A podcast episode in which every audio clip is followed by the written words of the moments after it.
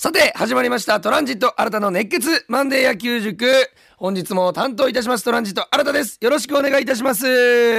さて、えー先週もですね、あのー伝えさせていただきましたけども、まずはですね、ホークス応援団長に就任いたしまして、えー RKB さんの、えーま、局代表としてホークスの応援団長になりまして、その今ね、ハッピが手元に届きまして、今着ながら、あのー全く伝わらないと思うんですけども、ラジオ撮らせてもらってるんですけども、まず一つ、あの、すごく熱いです、今。あのー重みと、なんかこのスタッフさんの熱、も帯びてるのか知らないんですけども、かなり熱い、えー僕もね気持ちも高ぶってますけども、えーこれを着て今からね、あのーまあ、ラジオの時も、えテレビの時もそして、まあ、ホークスを見ね観戦しにねドームに行った時も着れる時はいっぱい着たいと思いますんでぜひ、あの声をかけてください。見たら、えー真っ黄色の、えーハッピに RKB ホークス応援団長トランジット新たと書いてありますんであ応援団長だと団長だと言っていただいたら、えー安田大か大サーカスさんの団長さんよりも団長が似合う男になりますんで、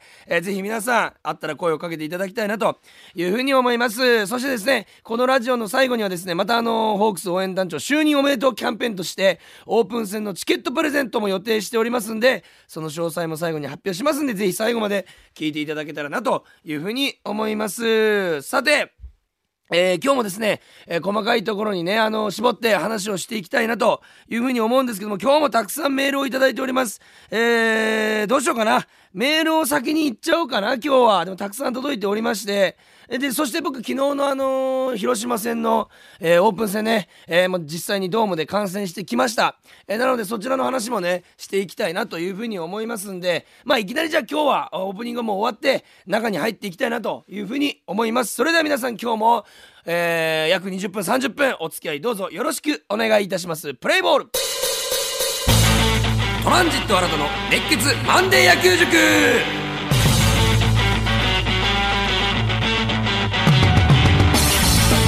ことで、えー始めていきましょう。まずはですね昨日の試合をね振り返っていきたいなというふうに思います。まあホークスが、えー、ペイペイドームにてオープン戦を行うのが昨日が2試合目と、えー土日で1試合ずつ広島とやったんですけどもまあ日曜日はですね2対0ということで、えーまあ完封負けを喫してしまうと。まあオープン戦はね先週も言いましたようにあまり勝ち負けは気にせず、えーやっているという中でまあ藤井荒野投手2番手で出てきたんですけども、えー野間相手の野間さんに、えーうまく、えー落ちるボールをセンター前に弾かれて、えータイムリーヒットで2点と。その2点だけではあったんですけども、まあ、僕が気になったのは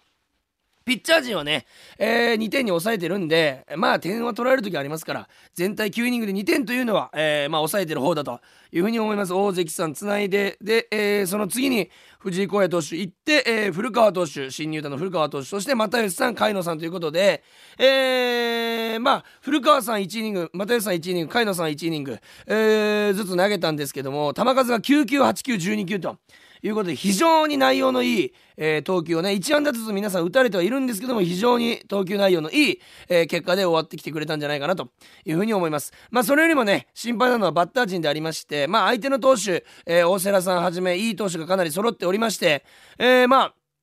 そう簡単にね打つことができなかったのかなというふうに思いますけどもまあこの時期なんでまだね戦略というよりは一人一人が、えー相手ピッチャー、えー自主トレとか、えーキャンプで投げ込んできたピッチャーたちの生きた球を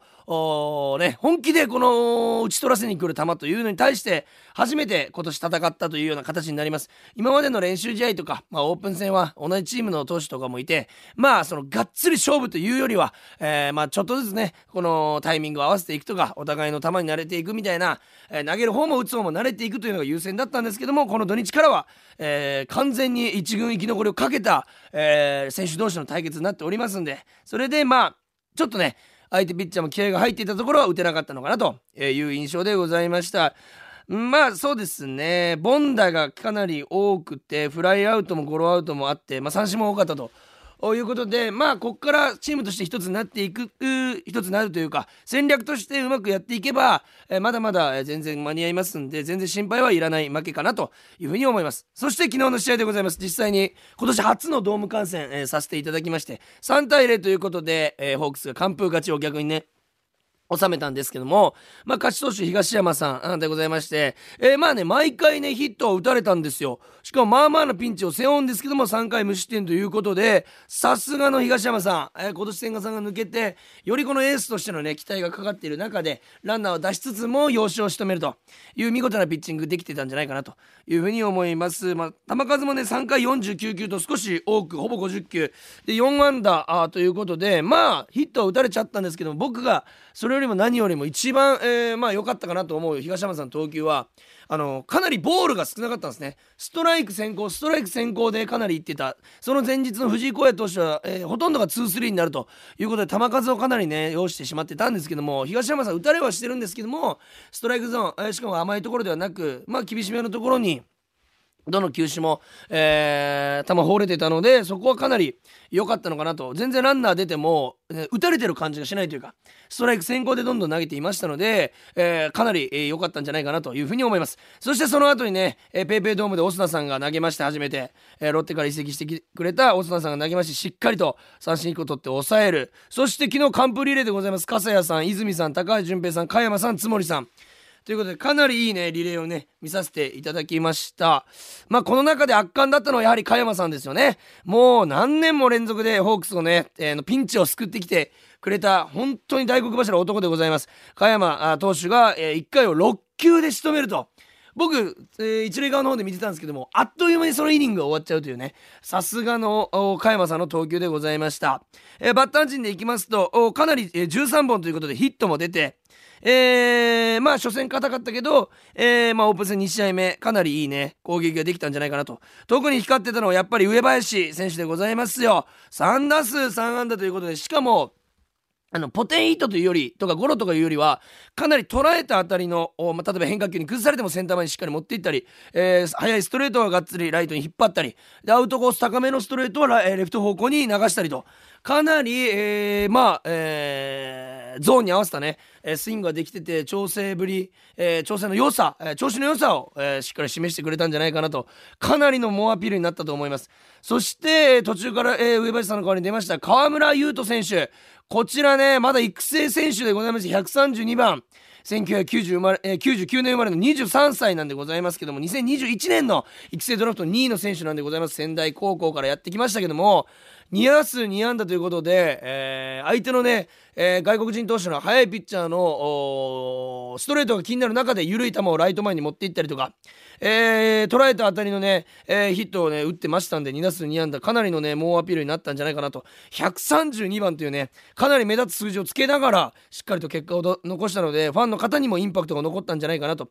いうふうに、えー、思います。まあえ、ー、とですね選手でいきますとかなり、えーまあ、栗原、選手、えー、触れてたという印象がかなりありますね。あの空振りもスタンドから歓声が起こるぐらいフルスイングできていましたここからアジャストしていくという調子を合わせていくという中で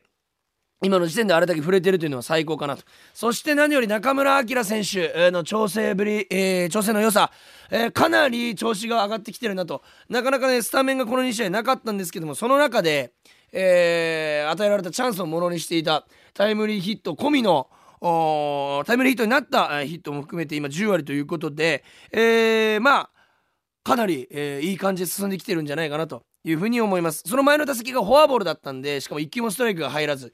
だったんで、えーまあ、次の打席は実質1打席目ということで振って合わせることが、前の打席できてなかったので、え、どうかなと思ったんですけどもしっかり、えー、一スイングで捉えたあたり。さすが中村晃選手だなと。今年の活躍にも期待だなというふうに、えーまあ、感じました、えまあ、ホークスの選手がね今たくさん出てる状況なのでここからまあ WBC に牧原大成選手もてかそれをまずね言わないといけなかったね、えー、牧原大成選手がね、えー、WBC に見事選出されまして、えー、追加招集ということで、えー、頑張っていただきたいというふうに思います。ホークスを代表するのが、えー、近藤選手、えー、周東選手、甲斐選手、そして4人目が、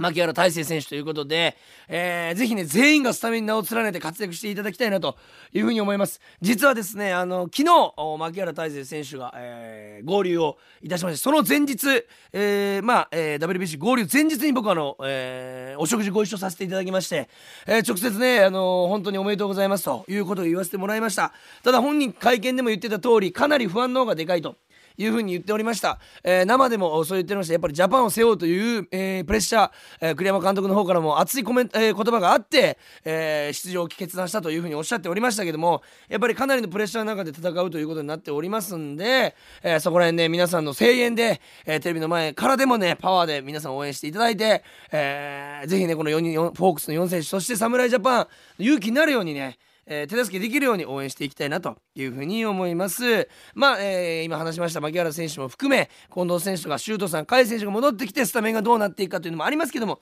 今は残されてる選手がかなりのまあ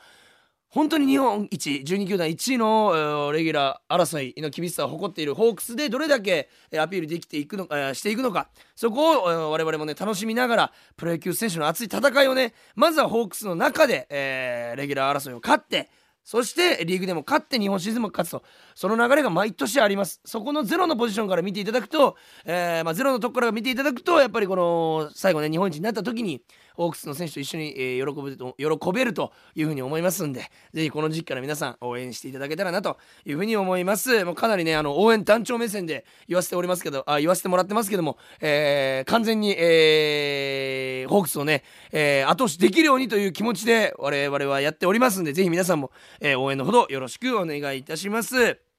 さて、えプレゼントキャンペーンということで皆さんからかなりメールをいただいております。プレゼントキャンペーンじゃないくても、えー、こんだけ来ると嬉しいなっていうぐらい来てますんで、ぜひ皆さん、えー、毎週ね、メールの方ぜひよろしくお願いいたします。さて、えー、今日もね、え皆さんの質問に答えていきたいなというふうに思います。まずはですね、これ女性の方ですかね、え新田さんは新人ホークス選手の中で期待の選手はいますかということで、ほう、新人選手今年は育成ドラフトまでかなり、え選びまして、ドラフト6位、そして育成ドラフトとなんと14位の計20名が新入団、えー、新人、えー、入団選手としてやってきたんでございますけど僕がやはり注目しているのはドラフト5位松本春投手でございますねアジア大からやってきました左腕でございますよこちらね、ほんとキャンプでもね、いいアピールしていたんですけど、左のピッチャーでございまして、えー、僕が言う思う一番の特徴は、力感のないフォームから、えー、コースビタビタに、ギチギチに投げ込む、まっすぐですね。キレのあるまっすぐこれがまずは一番の魅力じゃないかなと。決してね背は高くないし、えー、まあがたいとしてもめちゃくちゃ大きいわけじゃないんですけども、えー、なんか持ってる力を120%出せる投球フォームといいますか投球を見せてくれると。タイプでいうとまあ和田剛さんみたいな力感のない投球フォーム、から、えー、鋭いストレートが来ると。本当に和田投手のようなピッチャーになってほしいなというふうに思います。そして何より変化球が精度が高くてま、えー、っすぐに気がいっていると変化球で打ち取られる。変化球に気がいっているとまっすぐで打ち取られると。かなりねあのキャンプ中も練習試合とか紅白戦で相手バッターがタイミングが合ってないと。いうようなシーンがありました。ぜひねこの背番号背番号49、えー、左ピッチャー松本春投手覚えていただきたいなと、えー、絶対活躍しますんでそこら辺チェックよろしくお願いいたします。さて続きましてこの方男性の方かな、えー、新田さんが歴代一番好きだったホークス選手。これ難しいよ。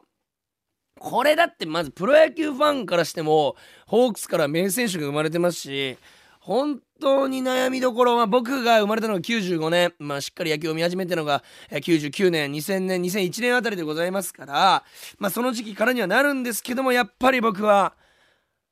ケンジ城島ですかね。やっぱり城島ケンジに憧れてえー、少年野球の頃何回もバッティングホーム真似してホームラン狙って親父に怒られたことあります。お前は城島健治にはなれないんだからと。なんであの時にそんなに現実を見せたんだというふうには思いますけども、えー、やっぱ城島健治さんに憧れて、えー、野球をずっとやっておりました。それこそね小学3年生が4年生で宮崎キャンプに行って城島さんとお話しさせてもらった時ほんと泣きましたよ。あ僕もこんな選手になりたいんだと。いうふうに思いましたけども僕が、えー、野球生活15年間。で唯一、えー、レギュラー、えー、レギュラー戦というか公式戦でで守ったことないのがキャッチャーということで城島さんとは全く関係ないポジションになりましたけどもそれ以外のねところは公式戦で全部守ったんですよ。ピッチャーファーストセカンドサードショートレフトセンターライト。キャッチャーだけは公式戦で一度もすることはなかったですが、まあ、城島さんのようなねスイングができるようにということで練習した日々を思い出しますね。今のあ、まあ、子たちから言ったら柳田選手とかがそういうね目標になってくれてるというのが、えーまあ、ホークスの強みじゃないかなと。ホークスに入りたいと思ってね、えー、日頃練習に取り組んでる子供たちいっぱいいると思いますんでこれからも頑張ってほしいなというふうに思います。そして続いての質問です、えー、これ女性の方かな？え好きな選手は誰ですかということでうわーきな選手。これホークスでいいのかな？現役いやまあまあ本当にこれ毎回言わせてもらったんですけど個人的にはね、えーまあ、育成の頃からあそれこそあ応援させてもらってましたしまだレギュラーになる前からね牧原さんとね、えー、仕事をさせてもらったんですけどもやっぱ個人的には、えー、日頃の付き合いもありますし、えー、気持ちが入っちゃうのはやっぱ牧原大成、えー、選手で、えー、なのはね、まあ、間違いないんですけども好きな選手これめちゃくちゃ難しいなどうだろうな野球スタイル。まあその一球一球にねがっつくみたいな選手が僕は好きなので、えー、まあそれで言っても牧原選手なのはねまあ変わりはないんですけどもうわこれちょっと難しい。そもそもはねあのジャイアンツの高橋由伸選手が大好きだったんですよね巨人の。今のホークスは誰でしょうね。ほんと皆さんいい選手だからな。でもやっぱりいい投手だなと思うのがやっぱりプロ野球選手で僕が一番大事だと思うのは、えー、長くやることなんですよね。長くやることの難しさって意外と見えてるようで皆さんこの見えないところというかベテランさんになればなるほどなんであのベテランさんを例えば使うんだとかなんであのベテランさんまだ引退じゃないんだっていう声あるかもしれませんけどもあの30後半40になってまだ試合に一戦で出続けて抑え続けたり打ち続けてる選手の凄さを僕は大学野球でやめたので分かるんですよ。本当に体って僕が23歳の頃にもう動かなくなってきたのにもかかわらず40何歳でもまだ動いてるとやっぱりところを見ると和田剛はやっぱりレベルが違うなと本当にフォークスが誇る日本が誇る名投手だなというふうに、えー、思いますんで68歳までやってほしいなと。あの和田剛なら68までいけるんじゃないか。キンズキング数超えあるんじゃないかなと僕は和田さんに思ってますんで。まだまだね、えー、見たいですしやっぱり好きな選手は和田さんかな。今すごくここ23年で余計にベテランになればなるほど好きになってきたなと。若い頃より僕今の方が和田さん好きかなというふうに思うぐらい好きなんで皆さんもねもうもちろんしてると思いますけども応援していただいたらなというふうに思います。続きまして今年のホークスは優勝すると思いますかということではい、えー、100以前言いましたね。108勝、えー、32敗3分け、えー、これでいきましょう。108勝32敗3分け。まあここら辺言っておりましたから。えー、まあ3桁勝利間違いないかなというふうに、えー、思います。優勝間違いないです、えー、続きまして、えー、女性の方かなこれ。甥っ子さんが小学校高学年で野球を始めましたと。で家でトレーニングをするのをおすすめのメニューを教えてくださいということでまあ基本的にはねえー、まあ素振り、えー、はねバッターだったら大切なんですけども僕が一番してほしいのは基本的にはキャッチボールでございますねやっぱり。トレーニングと言っていいかどうか分かりませんけども絶対にまあ小学校1年生6年生、えー、中学校どこで野球を始めても絶対にキャッチボールをまあその甘く見ないでほしいというか軽く考えないでほしい。どんな素振りの本数よりもどんな筋トレベンチプレスの回数よりもどんだけ、えーまあ、走り込むよりもまずはキャッチボールが大切かなと。相手の胸に正確に投げれるコントロールをつけること。これが一番大事。キャッチボールはバッティングも含めて全部の、えー、基本になってきます。なのでキャッチボールを絶対に大切に適当にやらないでほしいなと。えー、いうのはありますね。えー、家で、えー、トレーニング、えー、おすすめのメニューもしこの甥っ子さんがまだまだ、えー、若いというかまあ若いってのはおかしいですけど小さければ小さいほど親御さんは是非あの足の裏をちょっと揉んでいただきたいなというふうに思いましてこれあのー、まあよく言われるのは3歳ぐらいまでに、えー、柔らかくですよ赤ちゃんの足の裏を揉むと運動神経が刺激されてかなりいい運動神経の子になると。いうような噂これはあくまでも噂なんですけどもあって例えばイチローさんとか吉田沙保里さんもそうやって育てられてるんですよ。えー、なので裸足で遊べというのはそういうことでございましてかなり足の裏に神経が集まってます。なんで裸足で素振りをするというのはかなりいいことかなというふうに思いますんで意外と知られてない練習メニュートレーニングメニューなんですけども裸足で、え、素振りこれをやっていただきたいなというふうに思いますね。やっぱ何をするにも野球選手は足腰が重要ですので足の感覚をかなり養っていただきたい、えー、まあ、言うならば長距離走も大事なんですけども走る系で言えば短距離走を何本もしてほしい。30m から 50m の距離を全力疾走。これを10本20本30本これを続けてほしいなと。いうふうに思いますね。野球は持久力というよりも瞬発力でございますんでそちらの方を鍛えていただきたいなと。いうふうに思います。さあ続いて女性の方ですかね、えー、新田さんの野球人生の中で特に印象に残っている思い出は何ですか？ということで間違いいや間違いなくてわあ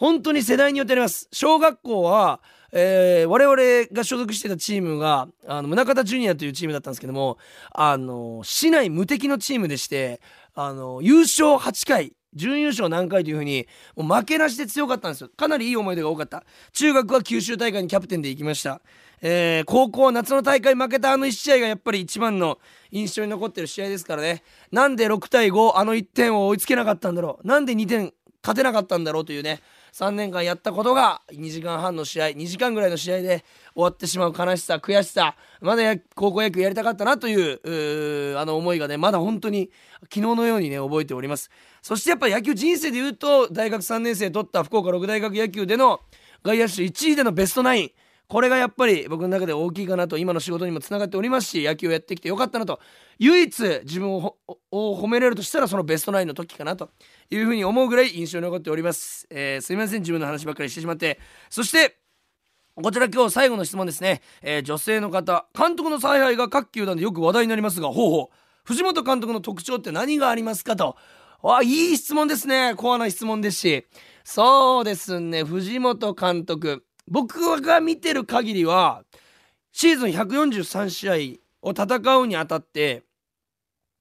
かなり計画的に計算された試合を行っていく監督だなというふうに思います。もちろんここぞという時は、えー、もう明日の試合がないぐらい選手をつぎ込むんですけども基本的には143試合全体を通して、えー、采配を振るう監督だなと。えー、例えば1イニングの中そして9イニング、えー、1試合の中1週間の中1ヶ月の中そして半年の中、えー、シーズンの中全ての采配を計算して取っているなというふうに思います。それが去年ありました。坂東投手とか、えー、和田投手が、えー、序盤で大量失点し,、ま、してしまったにもかかわらず12回で7点か6点ぐらい取られてるにもかかわらず、まあ、6回か5回まで投げさせたと。それは試合の中で、えー、調整してほしいと。いい感覚を取り戻してほしいという監督のこれはですねえー、本当に愛情でございますね。愛情だけではそして愛情だけではなくその調整し直してほしいという計算し尽くされた。采配。ここら辺を見てるとやっぱり藤本監督は去年新人監督にもかかわらず、えー、優勝争いをして、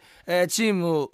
を常に上位に、えー、いさせたという点ではあかなり、えー、シーズンを通した采配がしっかりとできる素晴らしいすごい監督だなというふうに、えー、見させていただいておりました。今年もね藤本監督の元ホークスが、えー、また日本一を狙っていきますんで、えー、しっかりね応援していきたいなというふうに思います。さて今日もね皆さんからたくさんメールいただきありがとうございました。本当にありがたいですよ。そしてですねこのメール、え、プレゼントキャンペーンでいただいておるというのはあるんですけども、え、今日もですね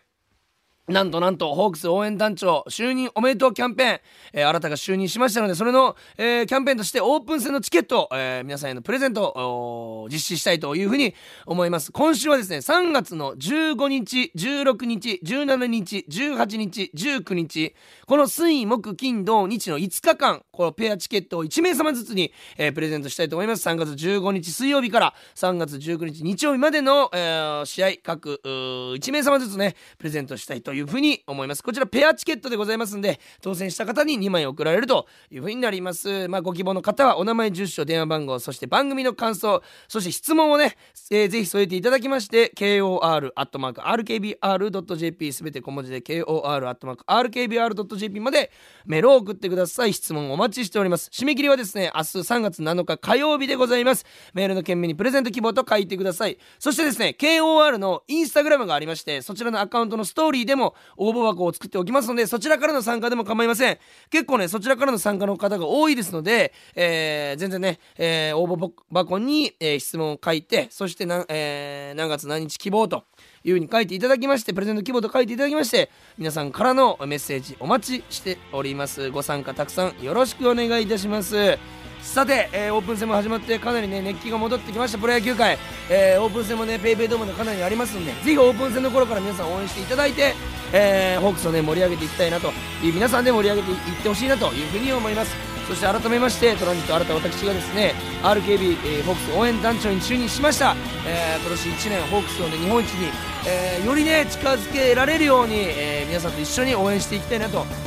いうふうに思いますんで、えーぜひね、えー会いましたら応援団長とお新田君何でもいいです、えー声かけていただけると嬉しいです。真っ黄色のハッピーをね着てる時特に声かけていただきたいなというふうに思いますんで皆さんこれからもホークスも新たも RKB ラジオもよろしくお願いいたします。それでは今日も聞いていただきありがとうございました。ゲームセット。ここで Google ポッドキャストをご利用の方へお知らせです。Google ポッドキャストは2024年6月23日をもってサービスを終了します。引き続きこの番組をお楽しみいただくには、ラジコ、Apple ポッドキャスト、Spotify、